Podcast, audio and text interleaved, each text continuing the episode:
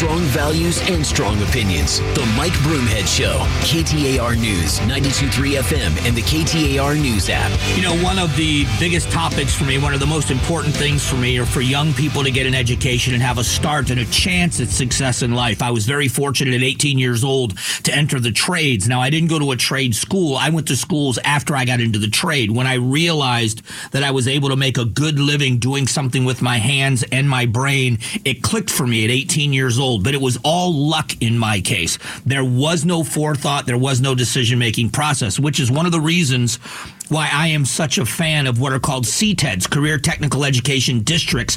One of them is EVIT, the East Valley Institute of Technology. I've gotten to know the people on the board and the superintendent and the work that they do, touring their campus, meeting the people there, and seeing their success rate has been incredible in what they are doing at EVIT. And they are now moving forward with something to help foster kids. It's called Hope Tech. In order to talk about this and give us more information is the superintendent, Dr. Chad Wilson. Uh, Chad, let's talk about this. What's going on?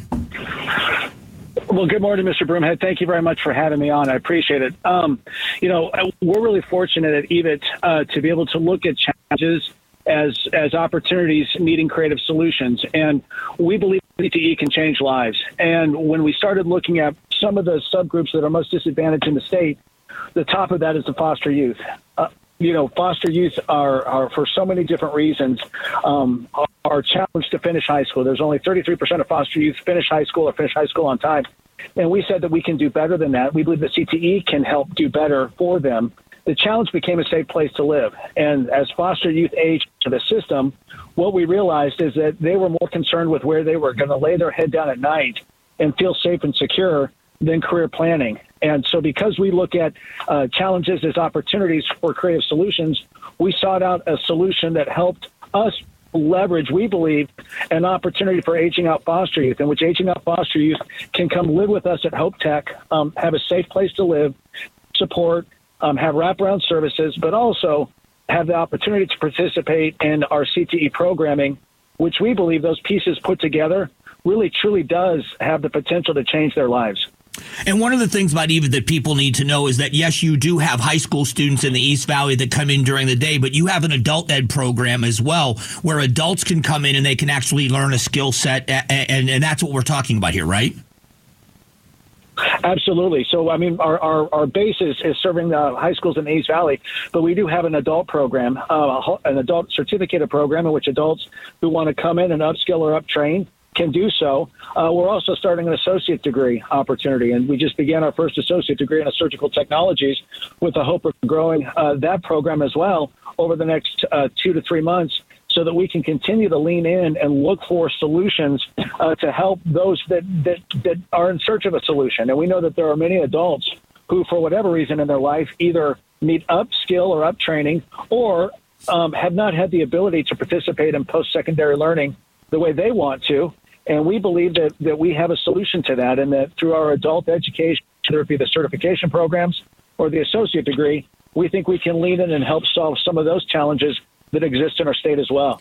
So for the foster kids, how many how many of these young people are you going to be able to have at a time and how big could this program grow because I know that not only is this happening here but you have also are a model that the rest of the country may be looking at doing this.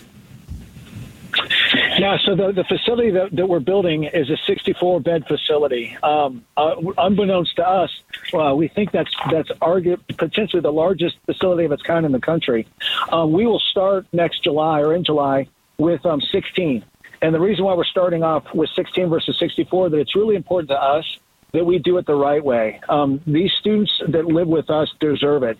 Uh, you know, I said at the very beginning that we believe that we change lives by loving our students and serving our communities, and so we want to get it right. So the first year out, we're going to start with 16 and make sure that we really understand the best way to service them and the best way to shepherd them into, into a better future. And then once we figure that out, then we'll grow into the 64. And it really is our hope that this becomes a model that can get replicated um, because we do think that there are well intended uh, organizations, state agencies who have all tried to, to lean into the foster youth space, um, but there's still a gap that's missing. And we believe the gap is, is a safe place to live and a quality CTE program that gives them the leg up. And what we find exciting about it too is that not only do we have the potential to change the life of the foster student, but we believe this is a potentially a systemic change. We know as educators that if we change the life of a parent, we're probably also changing the life of a child. And so if we change the trajectory of the foster youth, though we also change the trajectory of their kids and their kids' kids, well, that's the kind of systemic change I think that really begins to move the, to move the needle for a group of individuals that desperately need it, but for a state uh, that is in need of the needle being moved. So when you look at this program and the way it lays out, what are some of the because uh, what you do at EVIT, and uh, because I've been there, I see some of the success of what's happening. By the way, people that don't know this, I'm going to say it now that you have a broadcasting program, and your your radio station at EVIT has been named the best high school radio station in the entire country. So it's not just that you offer things; you offer high quality certificates, and you have some of the highest quality instructors out there. Absolutely, we do. I mean, one of the things we lean into is that, you know, what we expect for our students that attend our campuses is the same thing we expect for our own children. And so, if we're going to have a radio program, I want my kids to be in a radio, radio program that's second to none. Well, if I would want that for my kids, then everybody's kids deserve that same opportunity. And we replicate that mindset in all of our programs. Um, in order to do that, we have to attract and retain exceptional staff. And that's difficult, to be honest with you, because we compete with the private sector for many of our staff positions. But to your point, Mr. Broomhead, we have a range of programs that from radio broadcast journalism, CNA LPN to welding, we have over 50 different programs, all with industry certifications. They give the students or the adults that complete the program the currency they need to go pursue a career that provides them an opportunity to, to really have a livable wage, provide for their family, and take a step towards that American dream. Dr. Chad Wilson is joining us as superintendent of the East Valley Institute of Technology. One of the other statistics about EVIT that I think is amazing is proof of what I've said before. Had I understood what some of the core classes in high school were going to mean in my life, I would have taken high school a lot more seriously because when I saw the practical application of how algebra affects my trade as an electrician, how geometry affected my trade as an electrician, I may have taken it much more seriously. And you see that at EVIT with your graduation graduation rate. So they complete their certificates, but you have such a high level of high school graduates. A lot of it, I think, is because of what happens. And you think that's going to happen with these foster kids as well? Um, that's our hope and our belief, uh, Mr. Broomhead. And you're right. I think that oftentimes learners don't see the value in learning until it matters to them. And we talk all the time about building, you know, the opportunity for students to have a passion and a purpose, and that'll lead to a paycheck. And it's our belief that if you get the stu- a student or an adult in the right program, that passion will give them the opportunity to learn, which will lead to the paycheck. I was talking to a construction student a couple weeks ago, and, and he was talking about how um, he really struggles in math at his home high school, but he's excelling in the construction class. And so, to your point, the amount of algebra and geometry that are in construction is amazing. So it wasn't that this individual couldn't do math. It's that the application of math is what made sense. It was the hands on application, not the simple regurgitation of information. And it's our hope and our belief that if we give these uh, our foster students, our foster youth, that same opportunity, that they will have the passion and the purpose which will ultimately lead to the paycheck. Um, we're also very committed to providing some of those support services as well. Uh, we know that the young individuals that will live with us have had a difficult time. And so between counseling and social services and on our campus in downtown Mesa, we partner with Adelante Healthcare. So there's some, you know, doctor, dentist. It's kind of that whole wraparound approach that we believe will change the trajectory, hopefully will change the trajectory of those students that live with us. Well, Chad, I love what you guys are doing. I think this is a fantastic addition to give some of these uh, people that we know that are not getting very good results in the classroom and give them an opportunity at a future. I think it's a terrific idea. If people want to learn more about what EVIT is doing, if they live in the East Valley and their kids, or maybe as adults, their adult ed program, where do they go? How can they learn more about you guys? Uh, so a couple different ways. They can go to the website. It's it's www.evit.edu edu uh, is our website. They can email, email myself, cwilson at evit.edu, and I can push the, you know, I can take them and, and, and direct them in the, the best pathway towards the right information. I want to thank you too, Mr. Broomhead. I, you know, we've talked a number of times about CTE, and when we first started talking, um, I don't know that the narrative across the state was what it is now. And I think people across the state are beginning to realize that the work that we do in CTE is really what has built the, the, American dream. And not too many people were supporting us and talking about us as much and as early as you have and did. And so it's I, I thank you very much for not only uh, helping us but sticking with us. No, it's it's a pleasure. It really is. I love the work you do. Um, you know, it's right in my wheelhouse. I came from, you know, I didn't have much of an education, but I learned on the job and I went to schools like yours to learn more about my trade once I took it seriously. And I don't know where I would have ended up had it not been for the trade. So I love your support for what these young people are doing. And I look forward to joining you in more things and what's happening in the future. Absolutely. Thank you very much, Mr. Broomhead. All right. That is Chad Wilson. He is the superintendent of East Valley Institute of Technology. Coming up in a moment, we're going to talk about more details about the shooting in Texas and why it's concerning. We'll get to it in just a moment.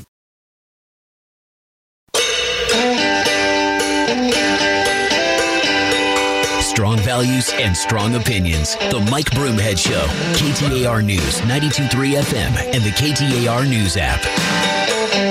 Thanks for being here. Uh, we talked about this um, yesterday. There was a shooting over the weekend in Houston at a mega church, and it was a, a woman that opened fire between the ages of 30 and 35. The preliminary information was not very good. And it turns out that this shooter has got a pretty checkered past. Now, some of the headlines of this um, is going to be that this is a transgender woman, so that's going to be a part of the big headline.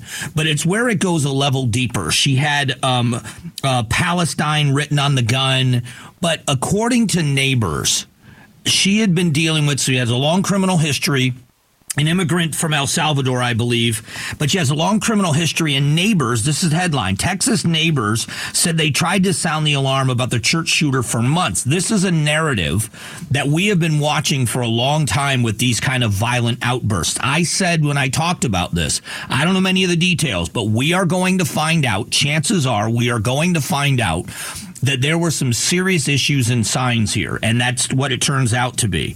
Um, the late Monday afternoon, um, they they held a news conference. Some women held a news conference in the driveway of a home to describe what they say they've been enduring and to criticize what they say was officials' failure to respond to their reports about the suspect. No one should have died. No one should have been hurt. This should have been handled years ago. And here we are again. This is the president of the neighborhood association. Um, they said that they had talked about this with authorities for a long time. That this had been a serious issue that they were dealing with. Now I will will tell you if you look at some of these shooters and what they've done. Um, You've got uh, um, Jared Loughner down in Tucson, and that was the horrible shooting of uh, former Congressman Gabrielle Giffords, and also many other people. A, a, young girl was killed, a judge was shot, others were shot and killed at this scene. And when they started looking into Jared Loughner's past, they didn't have to go very far. He had been asked to leave community college because of mental health issues and asked to leave until he got help. Some of his friends and neighbors were very concerned about the deterioration of his mental health. There were people that sat in classrooms with him. There was a girl that said she sat by the door with her purse on her lap during class in case something happened. One of the school shooters, I believe the one in South Florida, um, when they uh, w- w- when that shooting happened, there were students that said we knew who it was when it happened. They used to call that kid school shooter. Go all the way back to the Virginia Tech shooting and that person that committed that act, that heinous act of murdering people on that campus, he was asked to leave campus. Uh, James Holmes in Colorado, the shooter that went into the movie theater and shot up that movie theater, he was a graduate student. They had an intervention team that was going to check on him and, t- and try to do something to help him, but he had dropped out of the graduate program, so they didn't believe they had the authority to do it anymore. What I'm getting at is many times, many, many, many times, there are signs of serious mental health issues. We can continue to talk about gun control, and I'm not making this about a defense of guns. This is about what is going to affect the biggest change and have the best possibility to thwart these things before they happen. We are going to have to have conversations about the HIPAA laws. When can you intervene? How do you protect someone for themselves? We know you can't arrest somebody or convict them of a crime they haven't committed. So you have people that are supposed to be on medication. They have a mental health breakdown. They put them on a 72 hour hold in a mental health facility. They medicate them. But once the medication takes effect and they are now back into their, I don't want to use the word normal, but they are back into a state of mind that isn't dangerous, they have to be released. But if they go into that revolving door cycle of not taking their medication and then this happens again, and that happens so many times, if there is this situation happening, who's responsible? You can just have a press conference and say the authorities are responsible, but what you're going to hear from the authorities are there's not much we can do. The laws have got us handcuffed, that we can't do anything until something happens. So it's frustrating to everybody across the board. But unless we have start having conversations, and it is a constitutional conversation, to have somebody arrested for what they might do is something that is absolutely against everything we believe in. So what do you do? This is, but this is the conversation that we should be wrestling with. This is the uncomfortable constitutional conversation about severely, you know, mental health, severe mental health issues where people are dangerously mentally ill. Because to say mental illness is terrifying because it's like any other illness. It can be a common cold and it could be a, you know, a, a, a you could be diagnosed terminally ill and everything in between. And it's no different with mental illness. And to stigmatize mental illness is going to prevent people from ever uttering the words mental illness because they're going to be afraid their life is going to change. They're going to be suspects. So we have to wade into this carefully. But the idea that we are just going to blow this off and say, the conversation is about guns. No, it isn't. It is about people that are dangerously mentally ill. How do we get them help so they're not a danger to themselves or a danger to other people without violating their constitutional rights? That conversation is going to go much further into solving this problem or greatly diminishing these attacks than the other conversations we've been having. And this is unfortunately one more case of that happening. Coming up in a moment, should changes be made to the WM Phoenix Open? There are a lot of people saying there should be. We'll talk about it next. You got know when to hold know when to fold up, know when to walk away, and know when to run. You never count your The M3F Music Festival is heading to the Steele Indian School Park March 1st and 2nd. 100% of all profits from this music festival go to various charities throughout the valley. Limited tickets are available for purchase. You could win a pair if you head over to the contest page at ktar.com. Gotta love the gambler. Gotta love the gambler. Oh, I got stories. Uh, thanks for being here. Uh, the question is about the WM Phoenix Open. And I want to preface this. I want to tell you something. I have had the privilege of getting to know a lot of people associated with the Thunderbirds, the Thunderbirds themselves. And I've been privileged to get to know some of them. I've been to the Tee Off Luncheon, I've been to the Open a number of times, but I've gotten to know the people behind the scenes. And to a person, to a person, the people that put on this golf tournament don't talk about the party, they don't talk about the crowds they talk about the money that they've raised and how much money they give to charity. And I don't want to lose sight of that. This is a party. It is an event. It is something that is a bucket list item for many people. People want to go to World Cup. People want to go to a Super Bowl. People, I got to go to a World Series game thanks to my friend George. Uh, it's a bucket list item. The WM Phoenix Open is a bucket list item for people. And I think it's going to stay that way. So there's nothing that I'm going to say here to, to bash that golf tournament or the people that put it on or why they do it. These are all volunteers in the Thunderbirds. These are very successful type A people that come together from all walks of life that spend countless hours to put this tournament on. And then they get in a room and they write checks for millions of dollars to Arizona charities. And I never want to lose sight of that.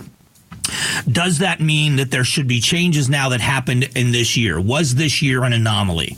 We do understand that people, whenever you serve alcohol, there are going to be people that get out of control.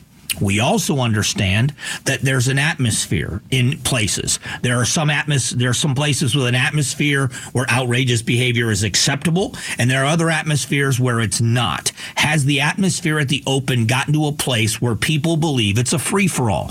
If you remember um, Las Vegas, Las Vegas had a motto that said, "What happens in Vegas stays in Vegas," and it was a national campaign to let people basically know, "Come to Vegas and go nuts." Well, it backfired on them in this way that people were going to Vegas and believed that anything goes, that you could run around and t- take your tops off if you're women, take your pants off if you're men, that prostitution is legal.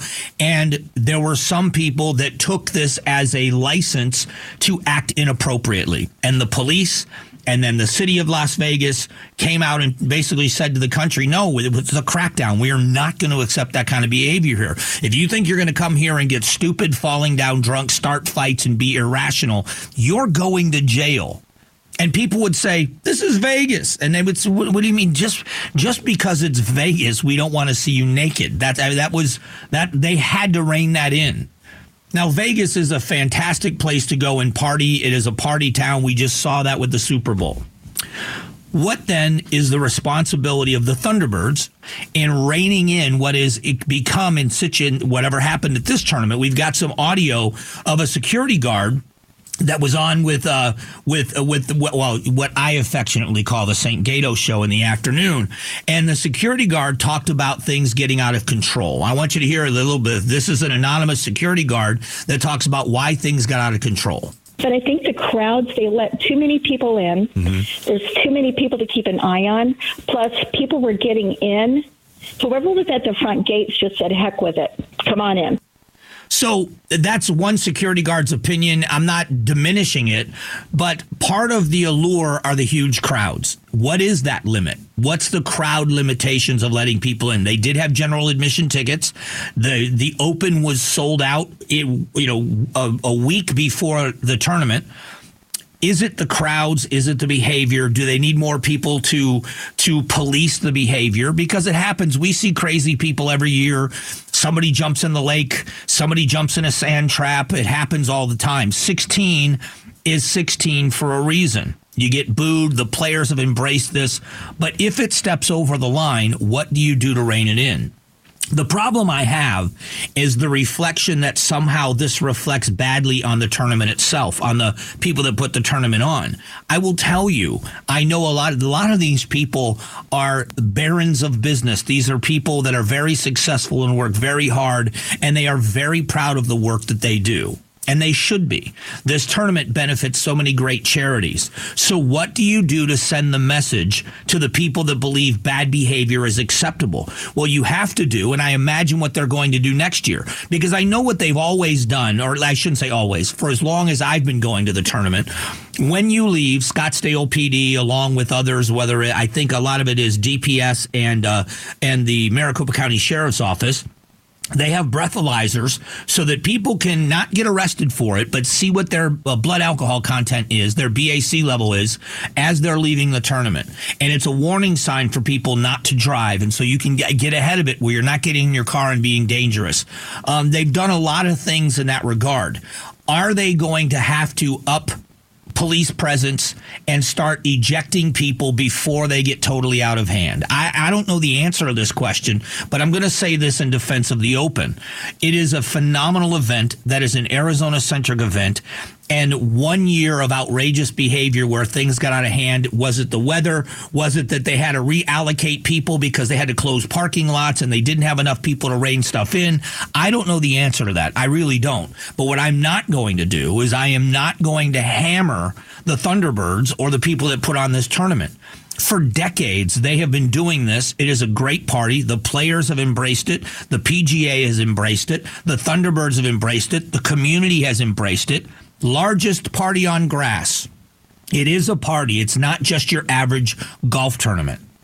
But if it crosses a line, I, I will tell you that the people that are associated with this golf tournament are very smart people, very successful people, and they will come up with a way to continue the atmosphere of a great time and rein in the people that ruin it for everyone's else, everyone else. I don't want to blame this on uh, the tournament, the people that run the tournament if you're an idiot, if you are an adult, if you're 21 years old and you're old enough to drink, you're old enough to rein in your behavior. If you get outrageous, if you get stupid, you should pay a price. And I would imagine that's going to be the message. I don't know this, I don't have any insight, but that would be the message if it were me. Yes, we are serving drinks. Yes, this is meant to be a party and a good time. If you cross the line, you're out. Once that message gets sent, you know how that works. And I think they're going to do it. I don't ever want to see this tournament bashed. They do great work for great reasons. And I just hope that whatever happened, they can figure out what it was. And next year, get it reined into a point that people are having a great time and love the party. In a moment, can government regulate harmful speech? Great question. We'll get to it coming up in just a moment.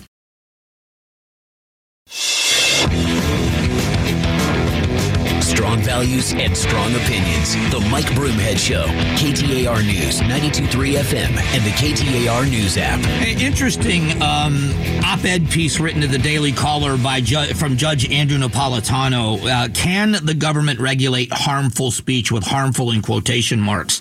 Um, and he writes this piece, uh, this piece can the government prevent big tech from censoring political and cultural voices on their platforms? Can the government regulate these platforms to compel speech the government wants to hear and to prevent speech it believes may harm innocence?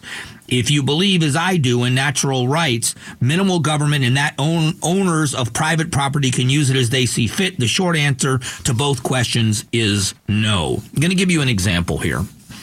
Um, and this has nothing to do with social media. If you remember, I believe it was last year during the Super Bowl fiesta that was going on here because the Super Bowl was here last year. Old Town Scottsdale was used as kind of the grounds where ESPN and other organizations did their broadcasts from the big parties in Old Town Scottsdale. Although the game was played out in Glendale, there were parties all across the valley. And there was a very well known art gallery, the Gilbert Ortega Art Gallery in Scottsdale. Gilbert Ortega was uh, what looked to be um, drunk or whatever, inebriated and was uh, mocking some Native American dancers, and it got uh, it, it, was put up on video, went up on social media. And what's interesting is that um, right near there is a Native American art gallery. I think the Ortega Gallery has a lot of Native American art, and there was a lot of criticism of Mr. Ortega for his what he said. It was racial slurs and and mocking Native American culture, which seemed to be completely against everything that they sell in that store. But now, a year later, Scottsdale Gallery owner won't face charges after racist tirade against Native performers. And I read that headline and I thought, you know, there are things that you shouldn't say. And there was nothing he said that he should have said. And I would imagine after that outrage, outburst, he probably regretted a lot of it. I don't know him, never met him. Uh, obviously, I know the gallery, it's been here forever uh, kind of a landmark in Old Town. I would imagine there was a lot of regret in what happened after. But how is it illegal? Uh, what you say, again, I, have used this as an analogy. I could walk up to a couple at an event that has a baby in a stroller and tell them that their child is the ugliest baby I've ever seen in my life. I can't be arrested for it. Uh, could you imagine if they arrested me and I had I was facing charges because I said your child is ugly? And as a matter of fact, let's go a step further. If one or both of them punched me in the face, they would be arrested. Now, does that mean I should say that? Should I not suffer public ridicule if I said something like that and somebody overheard me? To have somebody say, Did you hear what this loudmouth on the radio said to these people? What a horrible person this is. They ought to fire him immediately. And if my bosses got enough blowback and there were enough sponsors that walked away from this show, there's a fair chance I could lose my job over saying something stupid. That's what you can say versus what you should say. And so in this, can private industry, can private entities do things? Now, if you're saying, well, if you're going to allow one speech, you have to allow the other, that makes sense to me. But how much do we want the government regulating speech? Because if they're on your side now, eventually they're going to be not on your side. That's what I've warned people about for the longest time. If you have a truth detector in the federal government that has a truth office, that they are only going to allow the truth to be spoken. Can you imagine what happens when the other side of the aisle is in power? So I'm going to just use the example of the existing administration. If this administration had a truth czar whose office uh, job was to police the internet, look for things that aren't truthful, and have them taken down. What happens, and there's a very real chance of this happening, if this November Donald Trump gets elected president? And now Donald Trump gets to put whoever he wants in charge of the truth office. And now the person that works for Donald Trump is in charge of policing the internet and only allowing what they deem to be the truth on places on the website, or else you face legal trouble.